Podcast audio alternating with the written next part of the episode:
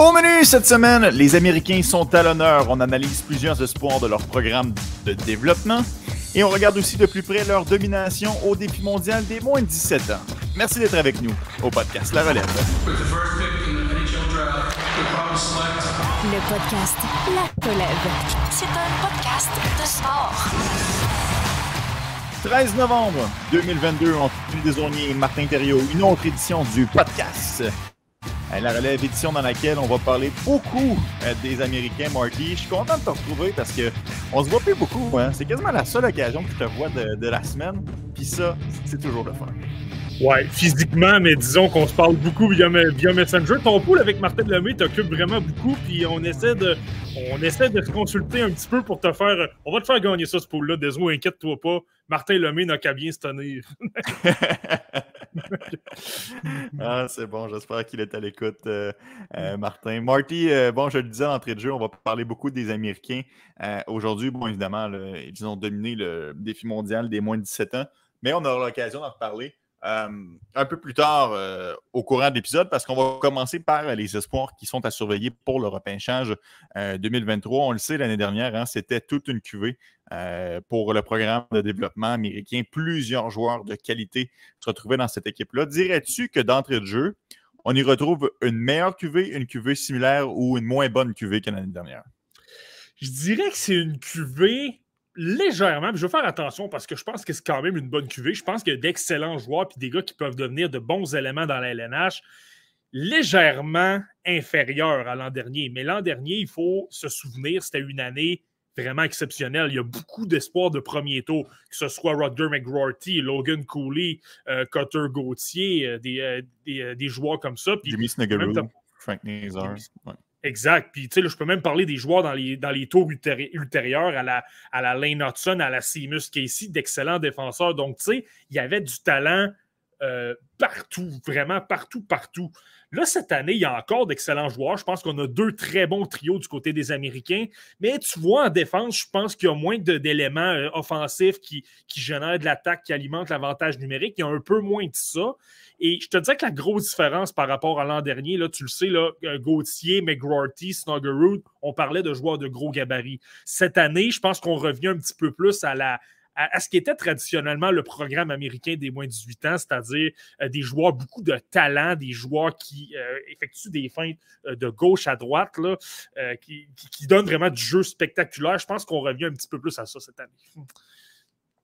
All right, Marky. Bon, mais plongeons dans le, dans le vif du sujet. Euh, allons-y avec un joueur que je suis convaincu que tu adores beaucoup. L'acteur Will Smith. Centre droitier, très intelligent sur, euh, sur la patinoire qui a tout un tir, Marky. Et ce n'est pas un mystère de l'Est, je le dirais comme ça, de, je le dirais comme ça, désolé. Euh, il, est très bon. Écoute, la plupart des, la plupart des spécialistes au repêchage commencent à le placer de plus en plus dans leur top 10. Est-ce que je l'aurai dans mon top 10? C'est un repêchage qui est très relevé, donc on va attendre. on va voir, euh, on va attendre quelques mois de, se prononcer là-dessus. Euh, mais force est d'admettre qu'il est tout simplement euh, incroyable, Will Smith. ben, premièrement, c'est le premier centre, c'est le fer de lance de l'équipe américaine. Forme un duo euh, vraiment explosif avec Gabriel Perron, il reviendra. Là. Euh, mais lui, pour te donner ses statistiques des autres, 37 points en 18 matchs. Euh, il n'a jamais été blanchi, en fait, depuis le début de la saison. C'est dire à quel point il est en feu et, que ça va bien. Et Là, il y a une petite parenthèse, puis c'était même pas prévu, j'avais même pas pensé à ça lorsqu'on avait prévu, lorsqu'on avait parlé au départ, lorsqu'on s'était dit on, on va parler de l'équipe américaine des moins de 18 ans. J'avais même pas pensé à ça, mais tu vois, euh, cette semaine, c'était le tournoi des cinq nations du mois de novembre, mhm. le fameux tournoi où tu as euh, cinq équipes qui sont les États-Unis, la Tchéquie, la Finlande, la Suède et la Suisse. Euh, qui, euh, l'instant d'un tournoi d'une semaine, se présentent ensemble. C'est une excellente compétition pour commencer à voir les meilleurs espoirs des, différents pays, euh, outre le Canada. et, c'est pour te donner une idée à quel point Will Smith a été bon. Là. Je l'ai encore vu cette semaine. Franchement incroyable. Puis tu vois que c'est quelqu'un qui a une créativité. Lorsque je parlais de joueur créatif, lui, c'est probablement ce qui démontre le mieux. Il, a des mains absolument incroyables. Euh, il y a de la pression qui arrive vers lui. On dirait qu'il s'ajuste très rapidement selon ce qui est donné à lui. Euh, s'il y a de l'espace, il va patiner, il va effectuer, il va prendre son temps, il peut prendre des décisions très simples. Puis si la pression se fait sentir et qu'il voit, euh, il a une bonne vision périphérique, Will Smith, donc il est capable d'effectuer une feinte à droite pour se défaire de la pression, puis immédiatement, il sait déjà qu'est-ce qu'il va faire. Je te dirais que sa grosse qualité, Will Smith, euh, oui, il a de bonnes mains, mais c'est surtout qu'il aime, il aime utiliser ses coéquipiers pour fabriquer ses jeux. C'est pas quelqu'un qui euh, va déjouer les cinq joueurs sur la patinoire, va s'assurer euh, d'avoir répaté la galerie, qu'il va trop en faire. Puis là, par moment, ça peut même te frustrer. Mais Will Smith, c'est pas ça du tout. Will Smith utilise davantage ses coéquipiers et ceux qui vont regarder les matchs vont le voir. Là, euh, la chimie avec Gabriel Perrault, c'est assez, assez frappant. Ouais, il y avait un terme que mon entraîneur de basketball utilisait quand on était jeune la, triple menace. Tu peux, tu peux passer, tu peux, tirer ou tu peux dribbler. C'était vraiment euh, un joueur qui était capable d'effectuer les trois. J'ai l'impression que c'est la même chose pour Will Smith. C'est un joueur triple menace. Il peut décocher un bon lancer au filet, il peut effectuer une solide passe pour un coéquipier ou il peut encore te déjouer avec une belle feinte. Donc, c'est vraiment un joueur qui n'est pas unidimensionnel, euh, qui est capable de lire la, la situation. C'est un joueur qui est très cartésien lorsqu'il est en possession de la rondelle et qui va être euh, apte à prendre la bonne décision. Du moins, c'est comme ça que je le décrirais, Marty. Oui, absolument. Puis, tu sais, c'est ça. Euh, tu peux pas nécessairement tricher avec Will Smith. Si tu penses que c'est quelqu'un qui veut simplement effectuer des feintes tout le temps, puis euh, constamment alimenter ses coéquipiers qui va être un peu trop. un peu trop généreux, là, ben détrompez-vous parce que ça, c'est l'autre aspect de Will Smith. Il a un excellent lancer des, l'excellent lancer des poignets, donc mhm. dévastateur, capable de déjouer des gardiens de but. Puis c'est là que tu vois, c'est son intelligence est probablement sa plus belle qualité dans son jeu. Il va prendre ce que tu lui donnes, puis il va fabriquer un jeu avec ça. Euh, S'il a l'occasion, vraiment, il est seul de, se diriger devant le gardien, évidemment, il va tenter une feinte, il va tenter quelque chose.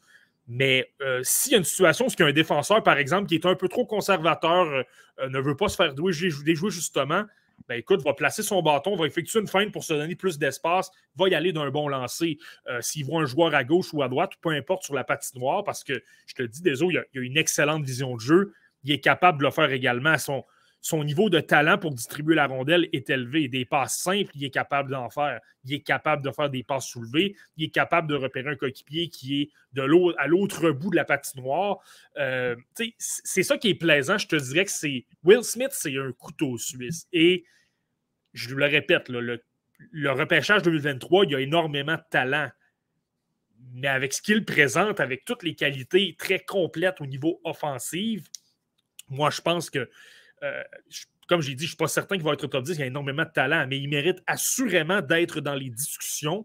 Et avec la saison qu'il connaît, avec sa série de 18 matchs avec au moins un point, il était pratiquement obligé de le placer là. Donc, euh, tu sais, ça, va être intéressant de voir, mais c'est de, montrer à quel point euh, Will Smith impressionne présentement. Exact. évidemment, il y a beaucoup euh, de ces points-là, tu parles de sa séquence impressionnante de points depuis le début de la saison. Euh, ces points-là sont aussi en partie dus à Gabriel Perrault. Euh, tu l'as mentionné, ils forment tout un duo ensemble. un autre joueur très intelligent, puis je trouve que, que c'est le genre de joueur qui a l'air toujours au courant de savoir où se situent ses coéquipiers sur la patinoire pour remettre la rondelle au bon joueur pour que l'attaque progresse, pour qu'on effectue une bonne chance de marquer vers le filet. Oui, absolument. Petite parenthèse par rapport à Will Smith, il y a quelque chose que moi je veux surveiller dans les prochaines semaines. Puis, tu sais, c'est pas, pas un manque d'intention. Je pense qu'il veut s'impliquer à ce niveau-là, puis il est bon. Mais par moment, je trouve qu'il tourne peut-être du mauvais côté, du côté défensif. C'est pas un gros détail, puis tu le sais à quel point des autres, je le dis souvent, l'aspect défensif est probablement l'aspect le plus facile à travailler. Euh, plus tu évolues dans les rangs, euh, dans les rangs universitaires et après ça professionnels.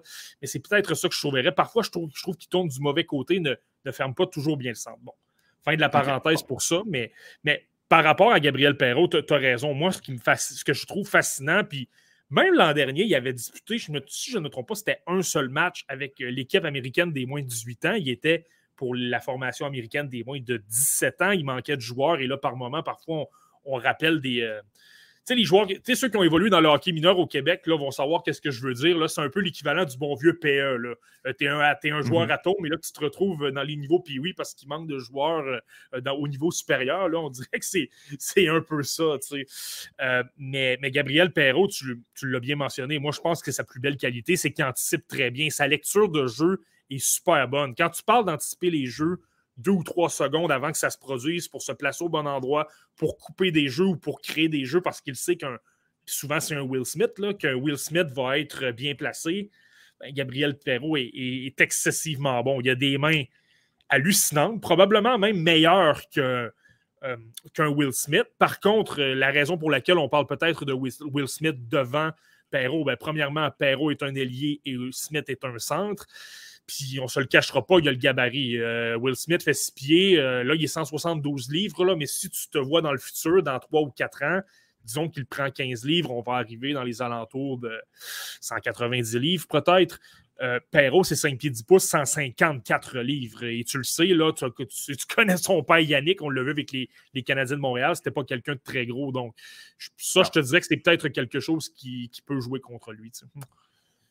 Exact. Euh, Marty, euh, excuse-moi, pour les gens qui ne l'ont pas remarqué, je n'ai pas mon setup habituel. J'ai un nouvel ordinateur, puis en tout cas, c'est pas exactement comme d'habitude. Là, je suis un petit peu mêlé dans mes, euh, mes settings habituels. Raison pour laquelle que présentement, il n'y a pas encore les joueurs qui défilent au bas. Ça s'en vient. Je, vais, je vais comprendre comment y parvenir. Puis je vous affiche ça. je vous affiche ça bientôt. Est-ce que Marty Gabriel Perrault, c'est un joueur qui peut, par son talent, être en mesure de quand même causer des surprises et de continuer à progresser tout au long de la saison? ou tu t'attends à ce qu'il reste de façon normale dans le coin de, je sais pas, 15-20 peut-être au repêchage?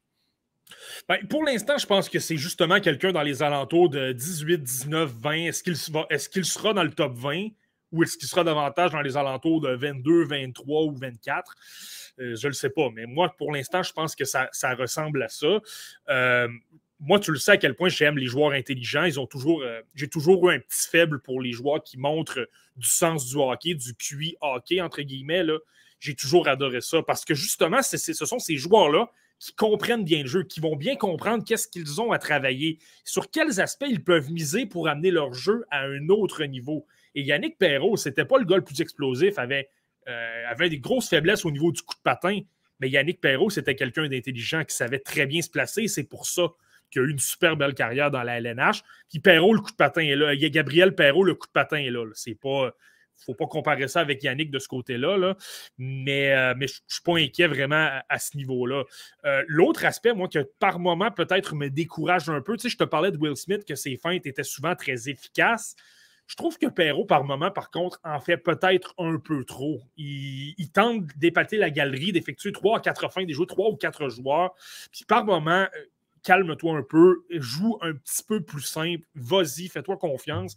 Puis avec le gabarit qu'il a, s'il fait ça un peu, de se compliquer la vie, de redonner la rondelle trop facilement à l'adversaire, c'est sûr que ça peut devenir un risque à quelque part de, miser sur un joueur comme ça. Mais euh, tu le sais, l'équipe américaine, souvent, c'est en crescendo. Là, on commence une saison, on est très bon, mais on a des lacunes. Là. Ça n'a pas été parfait. Le tournoi des cinq nations, on a été invaincu, mais euh, ça a branlé à quelques moments, notamment contre la Finlande. Là, on menait 7 à 3, on s'est fait remonter pour, euh, pour l'emporter, mais 7 à 5. Là.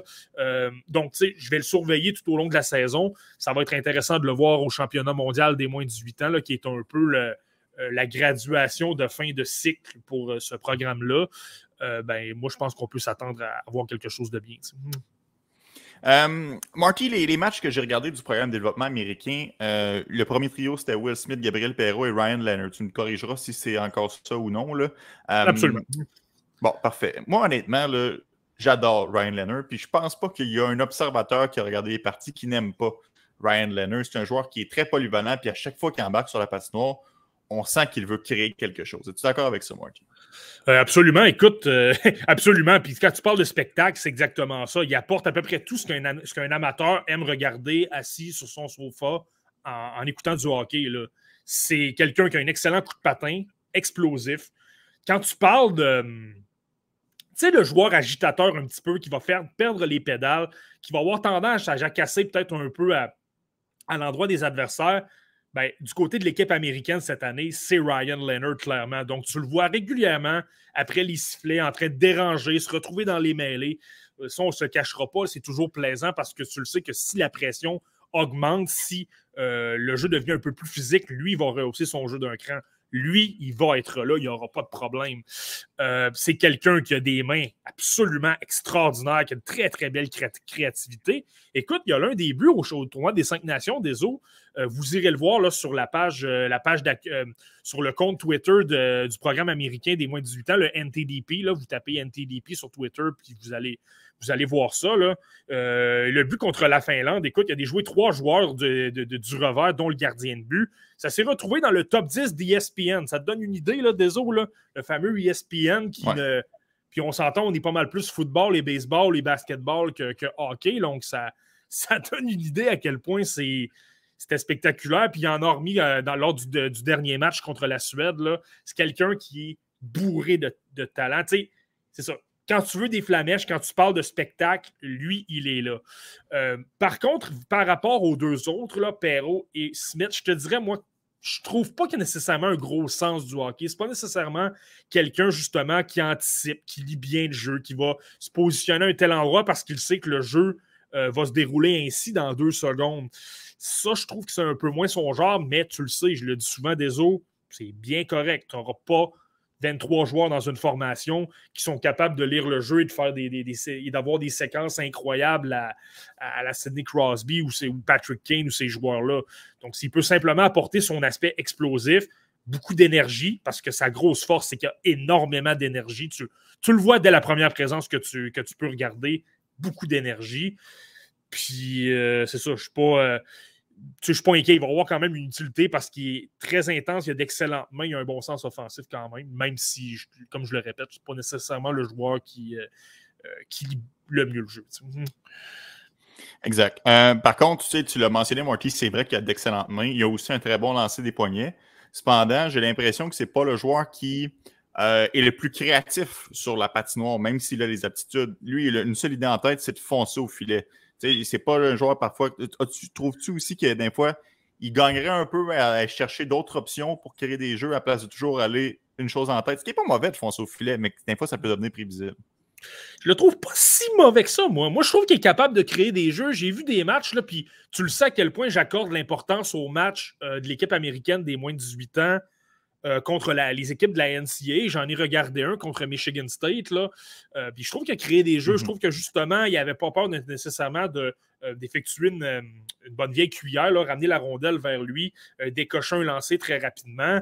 Il n'y avait, pas, avait pas de problème à ce niveau-là, Ryan Leonard. Où ce qu'on peut dire ça, par contre, c'est certain que si tu le compares à Perrault et à Will Smith, on n'est vraiment pas dans la même ligue. Les deux autres joueurs sont bien meilleurs pour pour créer des jeux, pour, euh, pour avoir un arsenal de feintes, mais euh, les, deux jeux, les deux jeux du tournoi des cinq nations qui ont, fait la manchette te le montrent à quel point il est créatif. Il est vraiment capable de, sortir de belles feintes et rapidement, avec, euh, avec beaucoup de rapidité. C'est simplement, c'est pas de la créativité. Je pense que c'est un peu ça. Je pense que ça revient à sa lecture du jeu qui est peut-être un peu plus déficiente. C'est pas quelqu'un que, que tu vas faire wow parce qu'il a, il a effectué un jeu que personne ne s'attend à la euh, dans, dans, l'aréna, sauf peut-être les, les feintes, justement, là, où ce qui mais il va plus avec explosion, pas nécessairement par. Euh, je vais faire attention, c'est pas qu'il n'est pas intelligent, mais il est un peu moins que les joueurs d'élite, si on veut. Exact. Et, surtout que ses coéquipiers le sont tellement. Euh, ça fait peut-être ça met peut-être un peu plus en lumière sa faiblesse pour lui. Puis tu l'as mentionné, chacun son rôle. Hein.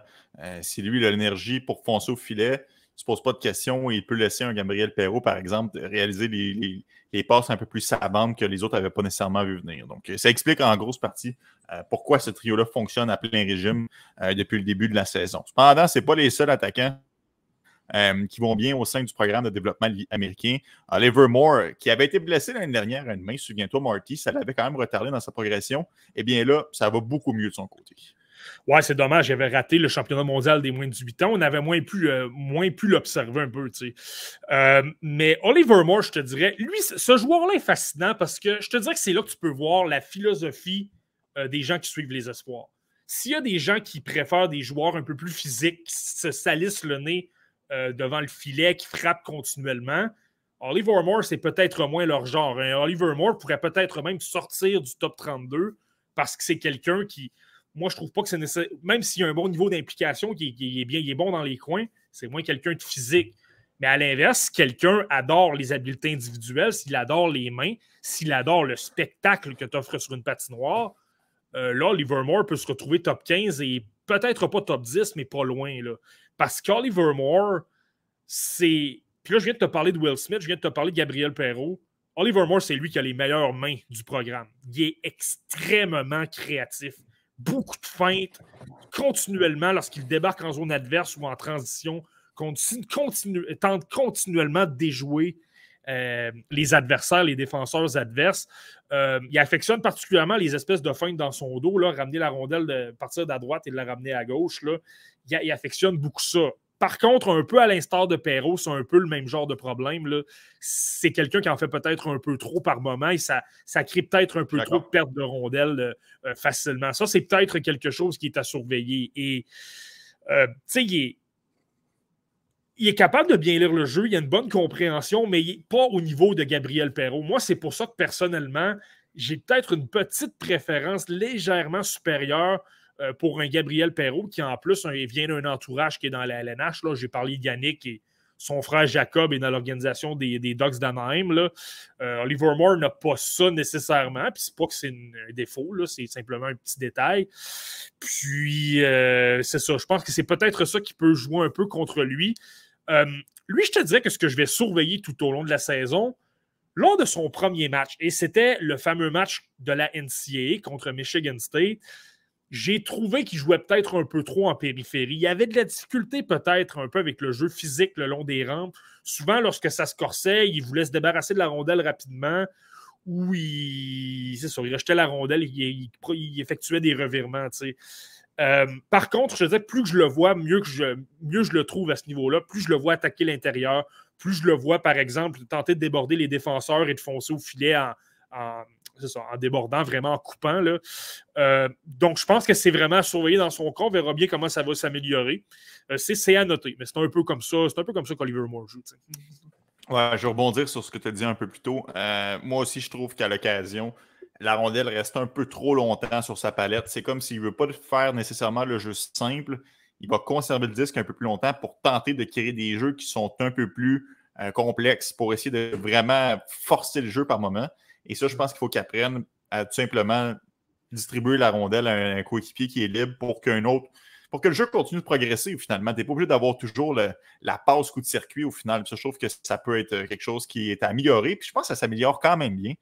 Euh, pas, euh, il faut simplement une structure de jeu, un entraîneur-chef qui pointe vraiment euh, les lacunes. Puis je pense que ça, tu l'as bien, bien souligné.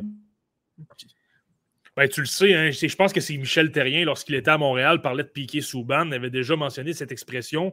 c'est un étalon. Tu aimes bien mieux devoir retenir un petit peu le, cheval de course que de devoir le pousser constamment et de vouloir l'améliorer. Écoute, je le dis souvent, l'aspect créativité, l'aspect compréhension du jeu, l'aspect intelligence, l'aspect talent offensif, c'est ce qui est le plus difficile à, apprendre, à enseigner. À, mhm. C'est la chose la plus difficile à améliorer lorsque tu n'as pas ça.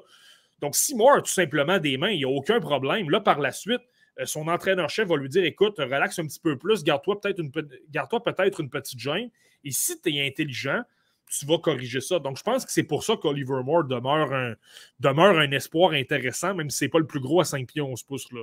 Mais, euh, mais assurément que c'est assurément que c'est une belle qualité. Puis, tu sais, l'autre aspect des eaux, là, euh, défensivement, je trouve que c'est quelqu'un qui joue bien. oui, je trouve que physiquement, il y a peut-être ses lacunes, là, mais défensivement, il joue bien, il se replie bien, met de la pression au bon moment. Euh, il est capable de bien comprendre les angles pour empêcher l'adversaire d'obtenir de bonnes chances de marquer. Euh, ça, ça fait quelque chose d'intéressant. C'est avec. Euh, lui, souvent, on l'utilise avec Ryan Leonard sur la première vague de désavantages numériques, qui est régulièrement utilisé. Honnêtement, cette vague-là fait. En tout cas, des, matchs que j'ai regardés, là, fait très bien. 10 buts en 18 matchs pour Oliver Moore depuis le début de la saison. Puis les, les, séquences que j'ai réussi à avoir de lui, Marty, euh, au courant de l'année, c'est arrivé souvent que c'est sur des lancers sur réception qu'il a touché la cible. Je trouve qu'il est très bon pour ça, pour décocher la rondelle. Euh, vraiment un one-timer en bon français. Euh, trouves-tu que ça, c'est une force dans son jeu, Marty, pour Oliver Moore? Euh, ouais, c'est quelque chose qui est intéressant. Il y a un bon lancer. Par contre, là, c'est ça. Lui, il va, toujours, il va toujours davantage rechercher à passer la rondelle, à créer des jeux. Un peu moins de, tirer. Mais oui, c'est peut-être le genre de joueur, lorsqu'il va débarquer dans les, dans les rangs professionnels, va se faire un peu répéter le même refrain. Tu as un bon lancer, utilise-le davantage. Puis là, c'est un jeu dangereux. Tu ne veux pas nécessairement l'empêcher d'être killé. De l'autre côté, tu veux quand même qu'il décoche un peu plus parce qu'il a un excellent lancer. Il est capable de se démarquer et ça va te rendre plus imprévisible. Au lieu que les joueurs viennent tous vers toi, puis savent que tu vas, il va, tenter de déjouer. Là, tu vas pouvoir lui retirer, lui soutirer la rondelle. Ben là, au contraire, tu es capable de créer, euh, créer de créer, de créer de l'attaque. Tu peux décocher un lancer, tu peux surprendre le gardien de but qui s'attendait à une passe et là qui va être mal positionné. Euh, mhm. Mais oui, je suis d'accord avec toi. Il y a un bon lancer. C'est simplement que ce n'est pas nécessairement ce que lui vise au final. Il va le décocher son lancer lorsque ça devient une option un peu évidente. Euh, bon, Marty, l'année dernière, euh, on le sait, hein, des attaquants de puissance, il y en avait un puis un autre avec l'équipe du programme de développement américain. Euh, j'ai l'impression que celui qui, qui concorde bien dans cette case-là cette année avec l'équipe, c'est vraiment Danny Nelson. À 6 pieds 2 pouces, 190 livres, disons qu'il a le physique de l'emploi pour remplir ce mandat-là. Absolument, tu l'as bien résumé. Danny Nelson, c'est probablement c'est le gars qui ressemble le plus à. J'ai parlé de McGrorty tout à l'heure, de Jimmy Snuggerud, des, des Cutter Gauthier. Là il a davantage dans ce moule-là. Il n'y a pas le talent de ces trois-là. C'est pourquoi on voit souvent Danny Nelson davantage euh, dans les listes au deuxième tour présentement. il n'est pas, pas, énormément choisi pour le, top 32, mais, mais c'est exactement ça. C'est quelqu'un que dans les coins, il est très solide, il est, plus gros que tout le monde, donc il n'y a aucun problème, capable de gagner des batailles, euh, sous des rondelles. Puis euh, je pense que c'est quelqu'un qui va être efficace pour faire circuler la rondelle en zone adverse parce que euh, il garde le jeu simple, il fait circuler la rondelle le long de la rampe, remet un défenseur qui, lui, va décocher un, des tirs de la pointe. Euh, ça, je pense que c'est un aspect qui est, intéressant de, son côté. C'est un spécialiste. Il y a des choses à travailler en défense. Il n'est pas particulièrement parfait, mais je le trouve, le trouve bon en défense. Je trouve qu'il se replie bien. Il y a une bonne compréhension. Comme je te dis, par moment, il y a peut-être certains détails de base qui font en sorte que c'est peut-être pas le meilleur joueur défensif de, de ce repêchage-là. Mais, euh, mais, j'aime ce que je vois. C'est quelqu'un qui est utilisé. Euh, qui est utilisé quand même beaucoup aussi. Là. Donc, ça, c'est intéressant. La raison pour laquelle on parle de quelqu'un d'un espoir de deuxième tour, peut-être davantage, et lui va être à surveiller d'ici la fin de la saison. Euh, je trouve pas qu'il y a énormément d'attaques. Je trouve pas que c'est quelqu'un qui a beaucoup de mains, qui crée des jeux. il a un bon lancer, mais il n'y a pas nécessairement le flair offensif pour se démarquer, pour l'utiliser très souvent. Je trouve que c'est davantage l'élément défensif de ce trio-là avec, euh, avec Oliver Moore et euh, Will Vogt, qu'on parlera pas beaucoup. C'est un petit attaquant de 5 pieds 7, mais je l'aime beaucoup, Will, Will Vogt. Je trouve qu'il joue plus gros que sa taille et c'est quelqu'un d'assez créatif. Donc, je pense que son utilité à Danny Nelson, c'est davantage de faire de l'espace pour les deux joueurs plus, petits qui, aiment créer des jeux. Euh, mais on verra, parce que par moment, je trouve que de temps à autre, il sort des feintes quand même assez spectaculaires, quand même intéressantes. C'est simplement que je le trouve, il ne le fait pas assez souvent. Donc, je pense que c'est ça qui est à surveiller. S'il commence à intégrer ça davantage, à s'améliorer beaucoup, euh, tu sais, les gros joueurs, parfois, ça prend plus de temps à se développer. Là. Donc, si on peut voir une courbe, de progression et que vers la fin de la saison, il explose offensivement, euh, là, il peut peut-être faire changer d'idée euh, certaines personnes, dont moi. Tu mhm. Oui, parce qu'on le voit qu'ultimement, il a les aptitudes. C'est peut-être un manque de confiance en lui. C'est peut-être parce qu'il se dit que c'est pas mon rôle. Il se contente peut-être trop de dire OK, regarde, je suis très bon pour faire du, cycling. je suis très bon pour faire tourner la rondelle en fond de zone, pour gagner des batteurs le long des rampes. S'il se faisait plus confiance, peut-être qu'il serait en mesure d'amener un peu plus d'offensive à son attaque. Je te pose la question, Marty, s'il n'est pas en mesure justement de débloquer offensivement, est-ce qu'il n'est pas plafonné sur un troisième trio dans la Ligue nationale de hockey? Ben, absolument, absolument. Écoute, tu, connais ma philosophie là-dessus. Euh, moi, je veux des joueurs. Euh, lors des premiers tours, c'est tellement difficile d'avoir des joueurs offensifs. Ce qui te fait gagner des matchs de hockey, c'est d'avoir des joueurs offensifs. C'est de faire en sorte que ton meilleur joueur sur la patinoire soit meilleur que le joueur qui est de l'autre côté. Si tu es les Bronx de Boston et que tu as Patrice Bergeron, tu veux pouvoir dire Patrice Bergeron a l'avantage sur presque tout le monde que tu vas lui opposer. C'est ça le but. Et là, plus tu descends dans une, dans, une, hiérarchie, c'est ça. Là. Ben, Danny Nelson, c'est un peu ça. S'il n'est pas capable d'apporter d'attaque, s'il n'est pas capable de montrer qu'il y, a, du talent offensif, de, fournir du talent au niveau d'un top 6, parce qu'on le sait des autres, il y a énormément de joueurs dans les repêchages qui, eux, en présentent de l'attaque, qui sont aussi bons défensivement. Donc, c'est certain que ces joueurs-là vont passer devant lui. c'est là qu'un Nelson qui est utile pour son côté défensif, qui est utile pour son implication et euh, comment il peut s'impliquer. Mais pour créer de l'attaque, comme tu le dis, pour l'instant, moi, du moins, je suis d'accord avec toi, je le vois davantage comme un, potentiel joueur de troisième trio dans l'LNH, mais comme je dis, euh, on est au début de la saison, il y a de la place à la, progression aussi. Exact. Surtout dans un bon repêchage comme celui de 2023. Euh, il y a des croûtes à manger s'il veut vraiment grimper les, échelons pour être repêché euh, plus haut qu'anticipé. Euh, bon, Marty, on ne parle que d'attaquants depuis le début du podcast, mais il y a quand même un défenseur qui se fait, qui se fait remarquer au sein du programme Aram Minessian. Cependant, si tu n'es pas attentif, des fois, il joue quasiment comme un attaquant parce qu'il n'a pas peur de se porter à, l'attaque. Ceci dit, c'est un peu moins pire dernièrement, mais quand même, ce n'est pas, un défenseur défensif, un bon vieux shutdown, mais pas du tout. non, non, absolument. Mais c'est fascinant parce que je ne mentirais pas, je n'ai pas, pas vu jouer Aram Minetian euh, avant cette année. Là. Euh, donc, je, faisais ma recherche justement pour cet épisode-ci, puis je suis, je suis tombé là-dessus. Dans le fond, euh, lorsqu'il est débarqué dans les rangs secondaires, c'est quelqu'un à la base qui jouait comme défenseur, mais lorsqu'il est débarqué dans les rangs secondaires américains, son entraîneur-chef a décidé de le placer au centre, a décidé de le faire jouer à l'attaque pendant tout son parcours secondaire. Euh, puis là, ben, écoute, il a, travaillé un peu ça, puis il disait écoute, euh, c'est certain que moi, j'étais défenseur, j'aurais préféré demeurer en défense, mais j'étais, ouvert, à la, j'étais ouvert à la possibilité, puis j'ai joué au centre, puis ça, ça s'est bien passé, j'ai aimé ça. Euh, mais ça vous donne une idée à quel point, justement, je pense qu'il est capable de créer de l'attaque. Même, je te dirais. c'est drôle parce que je te dirais que plus ça va, plus là, il, gagne des, points dans, dans, mon, dans mon cahier parce que le premier match que j'ai regardé, c'est quelque chose à noter, c'était contre une équipe de la NCA, c'était contre Michigan State. Mais il tentait d'en mm. faire trop, tentait continuellement d'appuyer l'attaque. Lorsqu'il y avait de la pression, il se disait pratiquement Je vais sortir l'épaule quand même, tu ne m'enlèveras pas la rondelle, je vais patiner quand même. Puis ben, il perdait la rondelle, puis il créait des revirements. Puis son match contre Michigan State a été épouvantable. Il y a eu euh, beaucoup de revirements. Ça a amené à beaucoup de chances des Spartans. Ça n'a vraiment pas été facile. J'ai terminé ce match-là, puis je vais être honnête avec toi, Deso, j'avais rayé le nom euh, du plan. J'avais rayé le nom du plan. Je m'étais dit, j'aimerais mieux parler de Paul Fisher, qui est un défenseur que j'adore. Lui, c'est un défenseur plus. Euh, pas très spectaculaire offensivement, mais efficace, comprend vraiment bien, puis de bonne relance, puis bon défensivement.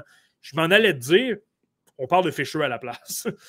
Mais finalement, après avoir vu d'autres matchs contre la USHL et les, par la suite au tournoi des cinq nations, euh, là, je pense qu'il commence à se dégêner un peu. Il commence à être meilleur un petit peu. Euh, son jeu offensif sort un peu plus. Tu vas me dire peut-être que c'est parce que les joueurs sont moins gros, moins, moins talentueux, moins expérimentés. Là. Mais c'est quand même encourageant. Puis là, je trouve qu'il force moins le jeu, peut-être un peu. Il le fait encore un peu, mais euh, un peu moins. je trouve qu'il est efficace. lorsque je parle d'exécution qui se transpose bien à l'LNH, lui, c'est, c'est quand même ça. Il prend quand même des décisions rapidement, de rejeter la rondelle par la rampe pour un coéquipier. Il le fait bien, il le fait rapidement malgré la pression. Euh, lorsque, lorsque c'est le temps de décocher un tir au filet, il ne se casse pas énormément la, la tête.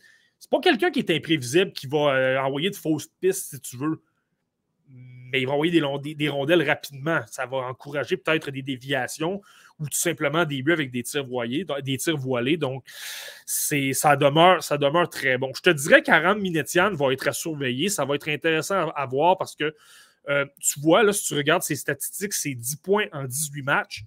Mais là-dedans, ça compte, c'est 8 points en 4 matchs du tournoi des 5 nations. Ça a été le troisième meilleur pointeur du tournoi. Et c'est un défenseur. Il était mhm. derrière Will Smith et euh, Gabriel Perrault. Et par la suite, c'est lui. Euh, donc, je ne sais pas si tu me vois venir. Il y avait deux points avant ce, tournoi-là. Euh, donc là, on verra bien si ça va lui donner confiance, s'il va être capable d'attaquer un peu plus, puis surtout de progresser. C'est ça qui est le, plus important. Marky, parle-moi un peu de son aspect défensif, parce que bon, on le sait qu'il est capable d'appuyer l'attaque. Il le fait un peu mieux qu'il le faisait. Défensivement, est-ce qu'il se débrouille dans son territoire? Euh, je te dirais, dans, sa zone, ça va, là, justement, au niveau de la couverture, pour tenir son homme, pour, euh, euh, pour, la, pour, la, couverture, je, pense que ça va. Je pense que dans les coins, c'est quelqu'un qui a quand même un bon gabarit. je pense qu'il y a. Je pense qu'il y a de la force physique à aller prendre, là, mais à 6 pieds 170 livres, c'est 170 livres qui doit améliorer, mais le 6 pieds, ça c'est correct. Je pense qu'il y a un physique quand même, quand même convenable. Mais comme je te dis, moi, je pense que c'est davantage au niveau de, sa prise de risque. Je pense que ça peut créer des revirements par moment. Et là, plutôt que d'aider à la relance, plutôt que de faire de bonnes, euh, de bonnes remises pour les coéquipiers, faciliter le jeu de transition, la rondelle demeure dans le fond de ton, propre territoire. Puis là, ben, ça permet aux adversaires de s'installer davantage. Je pense que c'est ça beaucoup plus qu'il doit, doit améliorer, mais pas nécessairement le côté couverture, puis, euh, puis le côté physique. Là. Ça, je pense que ça va bien. Puis je pense qu'il va simplement être capable de garder ça parce que le côté, euh, oui, les adversaires vont s'améliorer, mais il va devenir euh, plus fort aussi, en, travaillant au gymnase. Et malgré qu'il est déjà 6 euh, pieds, 170 livres, c'est pas, pas un petit défenseur non plus. Et on aura l'occasion de le voir sa progression tout au long de la saison. bon, Marky, tu l'as mentionné à quelques reprises. C'était le tournoi des cinq nations. Les États-Unis l'ont emporté.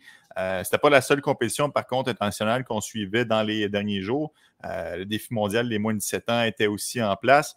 Euh, les États-Unis, honnêtement, sont, sont dominants, Marty. Ils ont éclaté le Canada en finale 11 à 3. Hmm. Il y a plusieurs joueurs qui ont retenu l'attention, à compter par un espoir de 2024, Cole Iserman. Ouais, mais t'en veux-tu une bonne avec cette, avec cette finale-là? Tu l'as mentionné, ça s'est terminé 11 à 3. Gabriel Daigle, le fameux gardien là, natif de Sorel-Tracy, qu'on compare pratiquement à Marc-André Fleury, a loué 8 buts. Puis il a été nommé dans l'équipe d'étoiles du tournoi. Donc ça te montre à quelle idée à quel point il, a alloué beaucoup de buts. Il n'y a pas nécessairement des statistiques reluisantes. Là. Je, dois, aller revoir ses statistiques, mais je pense que c'est au-dessus de 4. Ah, j'ai de devant moi les statistiques. 4,89 de moyenne, 8,70 d'efficacité en 5 départs. C'est ça. Ça, c'est le gardien de. Ça, c'est le gardien du tournoi. ça vous donne une idée, là. Je pense qu'on lui. On lui euh, on l'excuse un peu devant le brio de James Higgins. Et là, tu me lances sur Cole Iserman. Euh, on n'a pas le choix de parler de ces joueurs-là, même s'ils sont admissibles pour d'autres repêchages et qu'ils sont plus jeunes. Ils sont tout simplement incroyables. Ils ont complètement dominé cette compétition-là. C'est même pas proche. Il y a ces deux-là, puis il y a le reste de la compétition. Euh, Cole Iserman, je te le dirais, euh, parce que c'est lui tu, sur lui que tu me questionnes. Il a joué un match avec l'équipe américaine des moins de 18 ans. Il a obtenu deux buts. Euh, lui, c'est le marqueur, du, c'est le marqueur de, ce duo-là, parce que les deux vont ensemble, Iserman et, et Higgins. Là. Iserman, c'est vraiment un lancer dévastateur. Aussitôt qu'il a la rondelle sur son bâton, lancer élite, très bon. Mhm. Pas très loin d'être déjà de récalibre Ligue nationale à ce niveau-là. Là. Euh, mais ce serait une erreur de dire que c'est simplement un marqueur. Il est capable de créer quand même. Euh, si le jeu devient évident que ça va être une passe, il va la créer, l'option de passe. Il va, alimenter, son coéquipier et il est assez imprévisible. Il va vendre à tout le monde qu'il veut tirer, mais finalement, il fait une feinte, puis par la suite, il va remettre un coéquipier qui était complètement seul parce qu'un défenseur euh, a, été attiré par Iserman. mais tout ça pour te dire, c'est un joueur qui est absolument incroyable parce que c'est déjà un marqueur. Euh, il y a quelques joueurs à retenir pour le repêchage 2024. Tu as Macklin Celebrini, qui n'a pas eu un très bon tournoi pour l'équipe pour le Canada. Euh, tu as un Aaron Kiviario, le fameux défenseur finlandais. Euh, mais Iserman, on n'a pas le choix de le retenir. Écoute, on parle d'un dans ce tournoi-là, 20 points en 20, 20 points en 7 rencontres. Là. Euh, c'est vraiment pas rien, on va se le dire. Puis c'est ça, c'est du talent, du talent élite, honnêtement. Oui, puis quand on parle que c'est un espoir 2024, c'est un espoir 2024, il est né le 29 août. Donc, tu sais, il y en a pour longtemps là, à se développer. Il sera vraiment à, surveiller. Bon, on a évidemment parlé de son lancer dévastateur. Tu n'avais pas le choix, Marty. C'est incroyable à quel point il a un bon lancer. Mais c'est un joueur aussi qui a un très bon coup de patin. C'est un joueur qui est capable d'être très dangereux un contre un. Il a vraiment des qualités de, marqueur exceptionnelles pour dominer sa classe en 2024. Est-ce qu'il va sortir premier? Je ne sais pas, beaucoup trop tôt pour se prononcer. Mais on parle d'un joueur qui est très légitime au top 5 au moment où on se parle. Ouais, ben tu sais, puis tu le sais, souvent les gens vont accorder de l'importance au gabarit. Ça va toujours, tu, vas, toujours gagner une étoile de plus dans ton gabarit. Puis dans le duo avec Hagen, c'est ça qui est intéressant, c'est que Cole Iserman agit un peu comme euh, l'attaquant de puissance. Tu l'as dit, il y a un bon coup de patin, il y a un gros lancer. Euh, mais 5 pieds 11, 192 livres, puis de la façon que tu le vois jouer, c'est quelqu'un qui protège énormément la rondelle, qui n'a pas peur de confronter les défenseurs et de vouloir se créer de l'espace pour foncer au filet. Donc, si en plus il y a un bon lancer, et si en plus il est capable d'alimenter euh, des coéquipiers à, gauche et à droite parce qu'il y, a un bon, sens du jeu, il a une belle créativité, ben écoute, ça peut être intéressant. Et là, il y a simplement, il y a seulement 16 ans. Donc, et tu l'as mentionné, là, c'est un natif du Yeno mois d'août, donc euh, c'est un jeune joueur de 16 ans. Disons qu'il prend encore un pouce d'ici son repêchage, peut-être deux. Puis là, il se retrouve dans la LNH à deux ou trois pouces plus, euh, plus imposant. Donc, 6 pieds, 2 pouces et 205-210 livres. Là, tu as un vrai monstre qui n'a aucun problème avec le jeu physique, qui est très rapide. Ça devient un attaquant puissance que toutes les équipes veulent. Honnêtement, là, ça devient un Josh Anderson, mais avec beaucoup plus de créativité, beaucoup plus de tir, même si j'aime bien Anderson. ouais, puis je, regardais les, statistiques en USHL de l'équipe américaine cette saison, où est-ce qu'on retrouve Higgins et Eiserman, mais aussi Will Smith, aussi Gabriel Perrault. Et en cinq matchs, évidemment, l'échantillon est petit, mais c'est Higgins et Eiserman qui dominent au niveau de la récolte de points. Donc, c'est quand même impressionnant lorsqu'on parle de la crème du repêchage 2023 qu'on vend depuis des années par rapport à des jeunes joueurs dont un est un espoir 2025. C'est fascinant de voir à quel point il y a du talent avec ces euh, jeunes joueurs-là. Bon, Marty, on a parlé de Cole Eiserman, parlons de James Higgins. Euh, je le disais, c'est un espoir de 2025 parce que c'est un late. Il est né le 3 novembre, donc euh, quelques jours de différence entre son compatriote, mais ça fait en sorte qu'ils ne seront pas repêchés la même année. Un attaquant tellement dynamique. Absolument. Puis tu sais, tu n'as pas choix de. Tu me lances la balle au bon, là. Euh, Higgins et Eiserman se font énormément comparer, et tu vas me voir venir, à Cole Caulfield et Jack Hughes. La, chimie entre les deux se ressemble énormément. D'ailleurs, euh, Higgins lui a obtenu 21 points en 7 matchs. Il a battu le record du défi mondial des moins de 17 ans. C'est le, record appartenait à Colin White, l'ancien attaquant des sénateurs qui est maintenant avec les, Panthers de la Floride. Euh, mais le record appartient maintenant à James Higgins. Et il a en, termes de points par match, là, il est supérieur à des joueurs comme Alexander Ovechkin, euh, que John Tavares. J'ai parlé de Colin White. Là, euh, supérieur à Caulfield, supérieur à Jack Hughes. C'est vous dire à quel point il est impressionnant. Et Iserman, même s'il est plus gros, plus imposant, là, lui, on pourrait dire que c'est le, c'est le Caulfield du duo parce qu'il a un bon lancer. Hagen, c'est le Jack Hughes. Hagen, c'est un joueur absolument renversant au niveau créativité pour créer des jeux.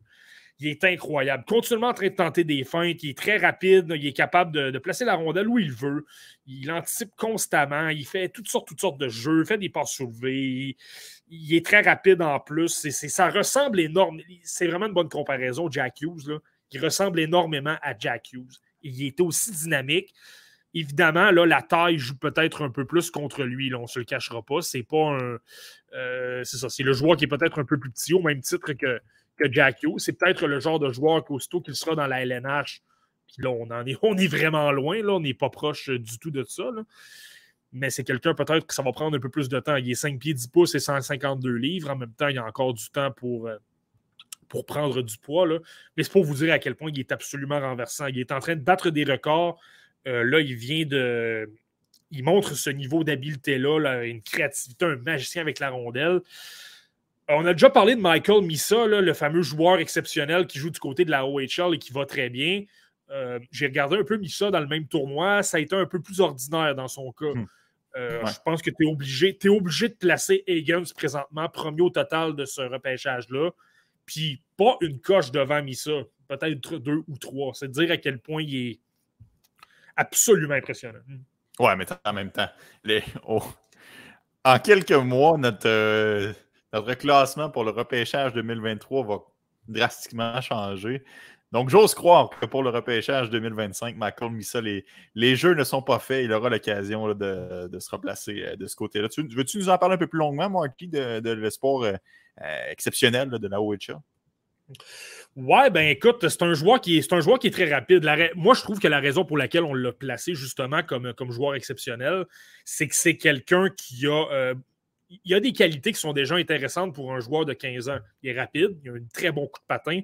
Euh, c'est quelqu'un qui a un, euh, c'est quelqu'un qui est énergique. C'est quelqu'un qui a quand même un bon, un bon gabarit, qui est capable de foncer quand même pas mal au filet. Donc, il y a énormément d'énergie, il est rapide et il y a un niveau gabarit. Si tu prends ces aspects-là, c'est probablement ce qui est le plus difficile à aller chercher euh, lorsque tu évolues dans un calibre un peu plus élevé comme la, comme la OHL. Présentement, Missa est 5 pieds 11 pouces, mais c'est quelqu'un, euh, c'est un joueur de 15 ans également, donc il a énormément de temps pour prendre du, du gabarit. Euh, c'est quelqu'un qui a de bonnes mains également, donc capable de manœuvrer, de fabriquer beaucoup de jeux. Il a un bon lancer également, mais je te dirais que sa qualité première, c'est davantage de vouloir euh, repérer ses coéquipiers. Euh, mais tu vois, là, je, l'ai regardé lors d'un match. C'est certain qu'un match, ça ne fait pas une, évaluation complète d'un joueur, mais j'ai regardé un match lors du, défi mondial des moins de 17 ans j'ai trouvé que c'était ça. Il tentait des jeux, ça, ça avortait beaucoup. Je trouvais qu'il manquait peut-être un peu de flash offensif, justement, de créer mhm. des jeux, de vouloir, euh, de vouloir prendre les choses en main, être le joueur vers qui tout tourne. Là, là on dirait qu'il tentait davantage de vouloir être un complément pour un coéquipier. Il n'y en avait pas vraiment. Donc, euh, légère déception dans le cas de Guissa, mais comme je l'ai dit, là, c'est certainement pas un tournoi comme ça à 15 ans il demeure jeune, même pour le défi mondial des moins de 17 ans. Donc, même pour un jeune joueur comme ça, je pense qu'il faut simplement attendre. On n'est vraiment pas. On vraiment pas proche du repêchage 2025. Là, on, on, va te le dire tout de suite, il reste énormément de temps. Donc. Mais c'est ce qu'on voit pour l'instant. Je pense qu'on aura l'occasion de s'en reparler, Marty, euh, sur cette tribune de, Michael Missa et des autres excellents joueurs euh, du repêchage 2025, dont euh, Gabriel Degg, que tu as glissé un mot euh, un peu plus tôt. Euh, mm. Marty, la semaine dernière, il y a un auditeur, je ne me souviens pas son nom, malheureusement, j'aurais dû le prendre en note, euh, mais qui t'a posé une question sur, sur Logan Mayou. Il t'a demandé qu'est-ce mm-hmm. que tu pensais de son, de son début de saison. Puis, tu n'aimes pas parler à travers ton chapeau. Tu ne l'avais pas vu récemment parce qu'on l'avait observé pour la OHL. Mais là, tu t'y attardé cette semaine. Donne-nous tes impressions de l'espoir prometteur du Canadien de Montréal, Logan Mayou. Ouais, mais je le répète souvent, la dernière fois qu'on en avait parlé, c'était lors de son retour au jeu. Donc, il y avait environ deux ou trois matchs de disputés dans la OHL. Et je le dis souvent, oui, je vois des choses, oui, je vois des qualités, oui, je vois des trucs qui se sont améliorés, je vois des trucs à corriger, mais en même temps, il y a simplement deux matchs de jouer. Il n'avait pas joué depuis le. Euh, le mois de mars, je ne me trompe pas. Donc, je pense qu'il y avait énormément de. Euh, il fallait lui donner une chance de simplement retrouver son, son rythme de match. C'est tout à fait correct. Euh, là, maintenant, il y a 11 matchs. Euh, il y a 12 points. Là, ça va très bien, ça va très bien pour lui. Euh, il y a 5 buts. C'est quelqu'un qui marque, c'est quelqu'un qui est utilisé beaucoup. C'est du temps de jeu entre 22, 23 et même 28 minutes. Là. Il, est, énormément utilisé. Donc, ça, ça va très bien. Dale Hunter lui fait confiance. Le petit bémol, c'est que les Knights de London n'ont pas une équipe très talentueuse cette année, par contre, mais au moins, c'est au moins ça de gagner. Euh, Logan Mayou, ce que je te dirais, ben écoute, je pense que ça se confirme. On le voyait déjà dès le match numéro un. Lorsque tu parles de qualité euh, naturelle, je te dirais que ça se voit en deux ou trois secondes. Euh, le coup de patin est absolument explosif. C'est un gars qui, même s'il rate ses feintes, il est tellement rapide qu'il va quand même déstabiliser un peu les, joueurs sur la patinoire. Ils ne savent plus trop où la rondelle est située. Ça lui donne le temps de reprendre la rondelle. Ça fait en sorte qu'en tant que joueur de 19 ans, par moment, même s'il rate un jeu, il va quand même y avoir une chance de marquer parce que là, il est tout simplement au niveau des habiletés naturelles au, dessus de la mêlée. Il est vraiment, vraiment meilleur, vraiment meilleur que tout le monde. Et, c'est normal un peu. Là, on parle d'un défenseur de 6 pieds 4 pouces euh, qui a 19 ans, donc qui est plus âgé que la majorité des joueurs qui ont 16, 17 ou 18 ans. Donc, c'est normal. Euh, son coup de patin toujours aussi. Euh, pas son coup de patin, mais son lancer toujours aussi dévastateur. Euh, régulièrement utilisant l'avantage numérique, marque beaucoup en avantage numérique, a marqué en avantage numérique cet après-midi contre les, euh, les Sous-Greyhounds de, de, Sault-Sainte-Marie. Euh, puis c'est ça, c'est dévastateur, très puissant, aucun problème, puis il décoche rapidement. Tu le sais à quel point j'aime ça, des là. Décoche mhm. rapidement, ne, ne, niaise pas avec, ne niaise pas là, du tout, décoche. Tu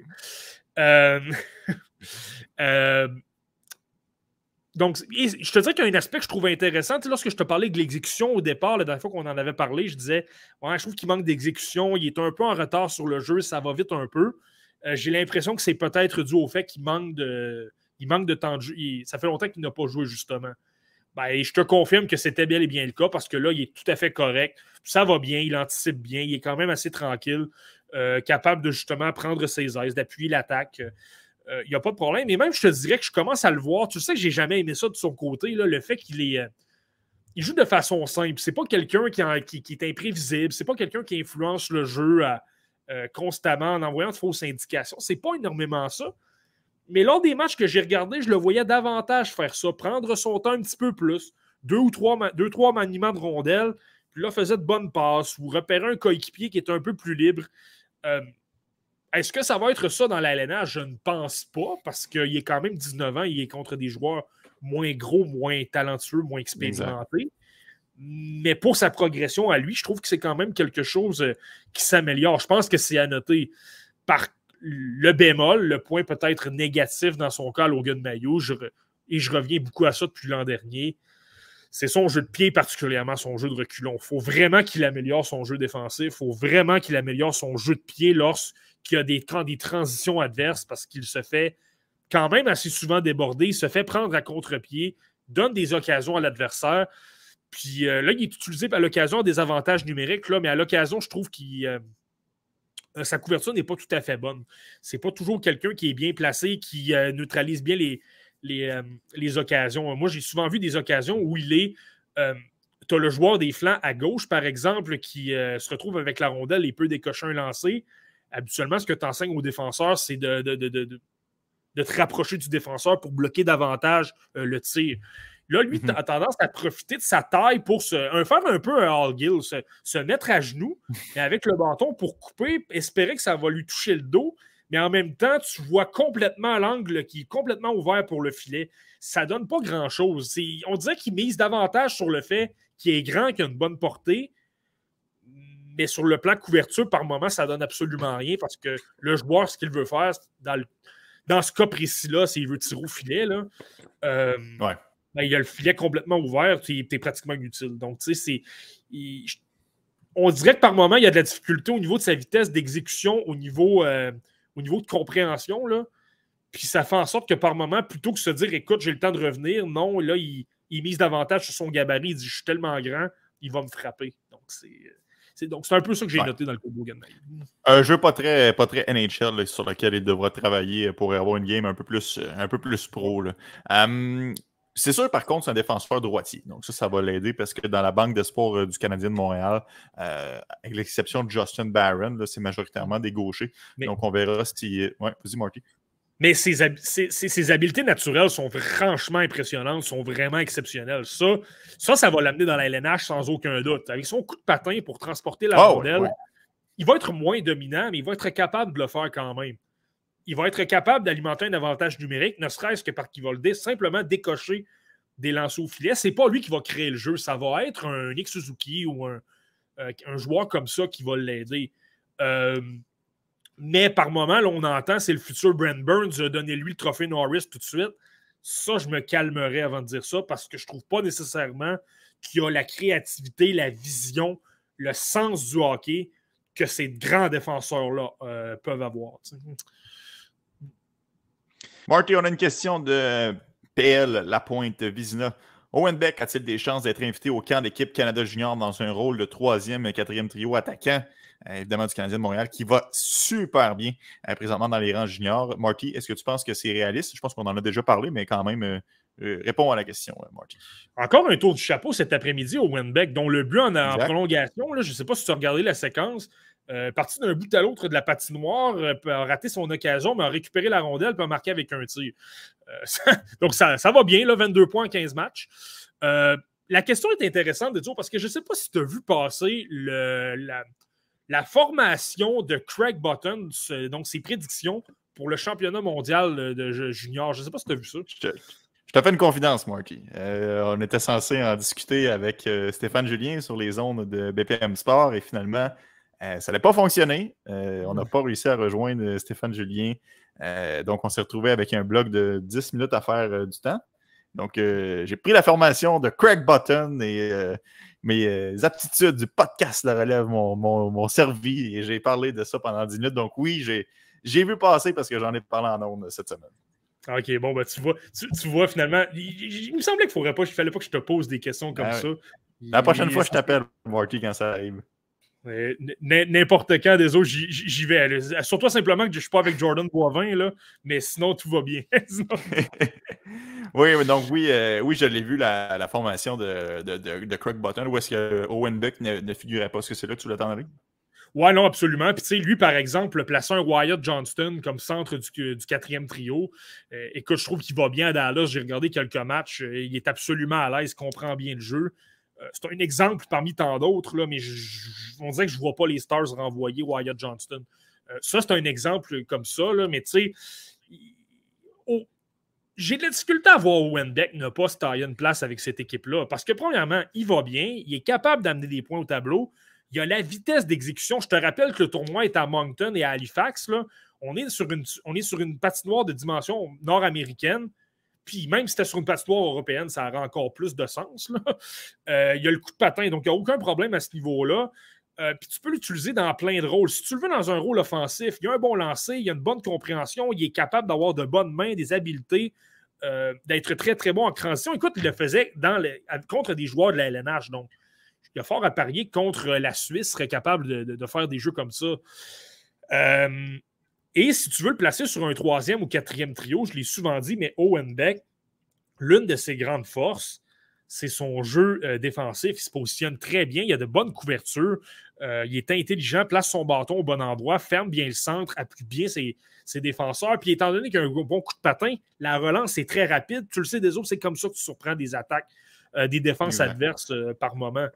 Donc, moi, je le verrais très bien être sur un troisième ou un quatrième trio. Même devant, je pense que Greg Button mettait Zach Dean sur le, troisième, le, deuxième, le deuxième trio. J'adore Zach Dean, je pense que sa place, mais si je le compare à Beck, j'aimerais mieux avoir un joueur comme Beck, ça te donne une idée. Donc, moi, moi je serais parfait. Il mérite assurément une invitation. S'il n'y a pas d'invitation avec le style qu'il présente, je vais tomber en bas de ma chaise. Je... Ce ne serait pas la première fois que je ne comprendrais pas des décisions d'Hockey Canada, là, mais ça, cette fois-là, ce serait encore plus renversant.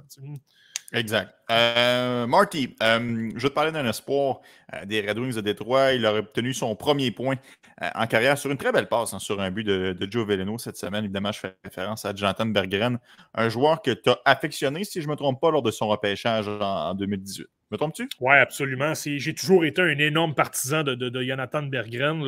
On, le savait que ça prendrait du temps, mais je vais être honnête avec toi, dans, mes, dans, euh, pour moi, ça a pratiquement été trop long quand même. C'est pratiquement un an ou deux trop euh, plus tard que ce que je pensais. Là. Mais non, j'ai toujours été un grand partisan de Jonathan Berggren. C'est un joueur que j'avais 14e lors de ma liste du repêchage 2018. Là. 14e, c'est quand même le, fameux repêchage de Brady Kutchuk, de Jesperi Kotkaniemi, de Andrei mm de Erasmus Dalin, etc. Là. Donc, de le placer 14e, euh, c'était ambitieux. On parle quand même d'un joueur qui a été choisi au deuxième tour. Là. Très euh, tôt, quand même, au deuxième tour, 33e. Euh, très tôt au deuxième tour, mais moi, tu vois, j'ai. Lorsque le premier tour s'était terminé, je m'étais dit, c'est le.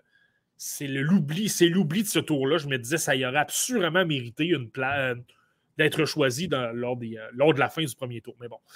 Euh, Jonathan Berggren, ce qu'il a toujours présenté lors de ces années-là, c'est que c'est un joueur qui est bourré de talent au niveau de la créativité super, super créatif. Il voit toutes les occasions. S'il y a une seconde avec un joueur libre, il va repérer le joueur. Puis le but de Joe Veleno, c'est un peu ça. Euh, c'est lui qui a créé le jeu, a freiné rapidement, brièvement. Ben, c'est lui un peu lui qui l'a créé, l'occasion, a libéré un peu d'espace pour euh, Veleno. Il a tout de suite remis la rondelle. Veleno a tiré. Ça a donné un but contre quand même les Rangers de New York, on parle quand même d'une puissance dans la LNH. Là. Donc. Oui, puis euh, à ce moment-là, ça faisait 1 à 1. je comprends qu'ils ont perdu 8-2, mais à ce moment-là, ils étaient encore dans le coup. C'est pas un but qui ne voulait plus rien dire en fin de rencontre, alors que l'autre équipe savait qu'elle allait gagner. Mais ça, désolé, là, je vais être honnête avec toi, je l'ai regardé ce match-là, là, puis surtout la troisième période, c'est là que ça a déboulé. Là. Euh, les, Red Wings menaient 2-1. Les, Rangers ont, fait 2-2, mais ça a été comme ça jusqu'à environ euh, la, 12 ou 13 minutes en, troisième, si tu veux. Puis je pense que les Rangers ont marqué 5 buts en 2 ou 3 minutes. c'est comme ça que le match est devenu une dégelée. Là. Puis Berggren n'était pas sur la patinoire. C'était davantage des Maurice Sider qui a fait plus d'erreurs. Euh, Lucas Raymond, c'était davantage. C'était les gros éléments. C'était inquiétant pour les Red Wings, mais c'était pas, c'était pas Berggren. Euh, mais pour revenir à Berggren, c'est ça. C'est que c'est un gars qui est bourré de talent. Lui, ce qu'on lui reprochait beaucoup, c'était de jouer beaucoup en périphérie moi, je trouvais quand même que ça avait. Oui, c'était vrai, mais je trouvais quand même qu'il était tellement créatif, tellement, tellement de bonne vision qu'il trouvait quand même le moyen de créer de l'attaque et il était rapide. Donc, en étant rapide, en, ayant une bonne vision de jeu, en créant des jeux à haute vitesse, ça faisait en sorte que Bergen a toujours été quelqu'un qui, euh, au niveau de la Suède, toujours créé énormément d'occasions. Devenu quelqu'un, euh, lorsqu'il a été repêché, c'était le meilleur pointeur de la Ligue suédoise des moins de 20 ans. Par la suite, c'est développé, est devenu. Euh, puis il y a eu des blessures à travers tout ça. Il a raté une moitié de saison, euh, notamment à raison d'une blessure à une épaule, si je ne me trompe pas. Donc, tu sais, ça, ça a retardé son développement. C'était pas quelqu'un qui était très euh, imposant physiquement. Donc, il fallait assurément qu'il prenne du coffre et qu'il se renforce physiquement avant de penser pouvoir faire le saut dans l'alénage. Donc, tu sais, lorsque je parlais qu'on savait que ça prendrait du temps, c'est sur cet aspect-là. C'était pas quelqu'un qui était très gros. Mais mhm. bourré, bourré, bourré de talent une saison dans la Ligue américaine où ça s'est très bien passé l'an dernier. Puis là, ben, il a été. Euh, c'est ça qui est intéressant à voir dans son cas. Moi, je pense qu'il a le talent pour demeurer à Détroit. Puis si vous avez euh, des poules, euh, je ne sais pas s'il y en a un qui, a un pool parmi nous deux, là. Mais. Mais moi, c'est quelqu'un que je noterais parce que je pense qu'il a des, des, du talent exceptionnel. C'est quelqu'un qui a un potentiel top 6 dans la LNH, qui peut créer des jeux. Puis c'est ça, devenir un joueur qui va être excitant, que les gens vont adorer parce qu'il crée des jeux spectaculaires, parce qu'il est super intelligent. Euh, l'an dernier, 64 points euh, en 70 matchs, donc ça donne une idée à quel point ça allait déjà bien. Euh, là, c'est ça, c'est qu'il a, par contre, il a été rappelé en raison de la blessure à Elmer Soderblom. Donc, est-ce que ça veut dire qu'on va le renvoyer dans la Ligue américaine une fois qu'il y a un blessé qui va revenir? personnellement, je ne l'espère pas. Et à la lumière des deux matchs que j'ai regardés, je pense que sa place, je pense qu'il était très bon et je pense que Derek Lalonde, son entraîneur-chef, l'a vraiment aimé. Là. On l'a. Ben, tout d'abord, hier, on l'a changé de trio. Je pense qu'à un certain moment, il était sur le troisième trio. Euh, dès sa première présence, il a obtenu deux chances de marquer, s'est fait oublier des défenseurs, puis obtenu deux chances de marquer, quand même de bons arrêts de, de la part de Jonathan Quick. Et euh, il a été utilisé un petit peu là, vers la fin, alors qu'on a retiré le gardien de but? Les Red Wings ont perdu 4 à 3 hier. Là. Puis euh, il était sur la glace, pas, à la fin, à la fin complètement, mais au début de l'attaque où ce qu'on a enlevé le gardien de but, il était là. Donc, euh, puis Derek Lalonde a vanté son jeu. Je, je pense qu'il doit améliorer vraiment son. prendre la vitesse d'exécution, s'adapter au rythme de jeu de la LNH. Là, clairement, il, il manque peut-être une coche au niveau vitesse, mais je ne suis pas. Je ne suis pas inquiet du tout. Là, je l'ai tellement vu dans d'autres euh, niveaux. C'est quelqu'un de rapide. C'est simplement qu'il doit s'adapter au rythme. Puis aussitôt que ça va, ça va se faire, euh, je m'attends à ce que ça devienne un gars vraiment, vraiment dominant. Puis retenez ce nom-là parce qu'il peut être très bon. Alright, Marty, euh, du moment qu'on met fin à cet épisode, je m'en vais envoyer une offre de transaction au directeur général qui possède Jonathan Berggren dans son pool. Euh, merci beaucoup, Marty, pour un autre bel épisode du podcast La Relève. Merci à vous à la maison. Vous étiez encore très nombreux euh, pour cet épisode du 13 euh, novembre 2022. La semaine prochaine, Marty, est-ce qu'on est qu'on se lance dans la NCAA? fort à parier, beaucoup, beaucoup de noms. Là, ça, vous, vous le savez, là, pour ceux qui nous suivaient l'an dernier, il n'y avait pas énormément d'espoir au repêchage qui était dans la NCAA, certainement pas des espoirs de haut niveau. Ben là, cette année, attention, il y en a quelques-uns. Et je pourrais t'en nommer un. Je vais déjà voler le punch. On va parler d'Adam Fantilli, mon préféré. Oh, pour, oui. ce repêchage, pour ce repêchage-là. Et j'aurais le goût de le faire déjà là, cet épisode-là. et, on va parler d'Adam Fantilli, mais mon petit doigt me dit qu'on va parler de quelques espoirs du Canadien de Montréal qui évoluent aussi en NCAA. Mais là, bon, ça, je ne veux pas nommer de nom, je suis convaincu que vous les connaissez à la maison, mais on aura la chance d'en parler plus en détail la semaine prochaine. Donc, euh, merci à toi, Marty, merci à vous à la maison. Puis on se donne rendez-vous la semaine prochaine pour un autre épisode du podcast à relève. Salut tout le monde. Ciao.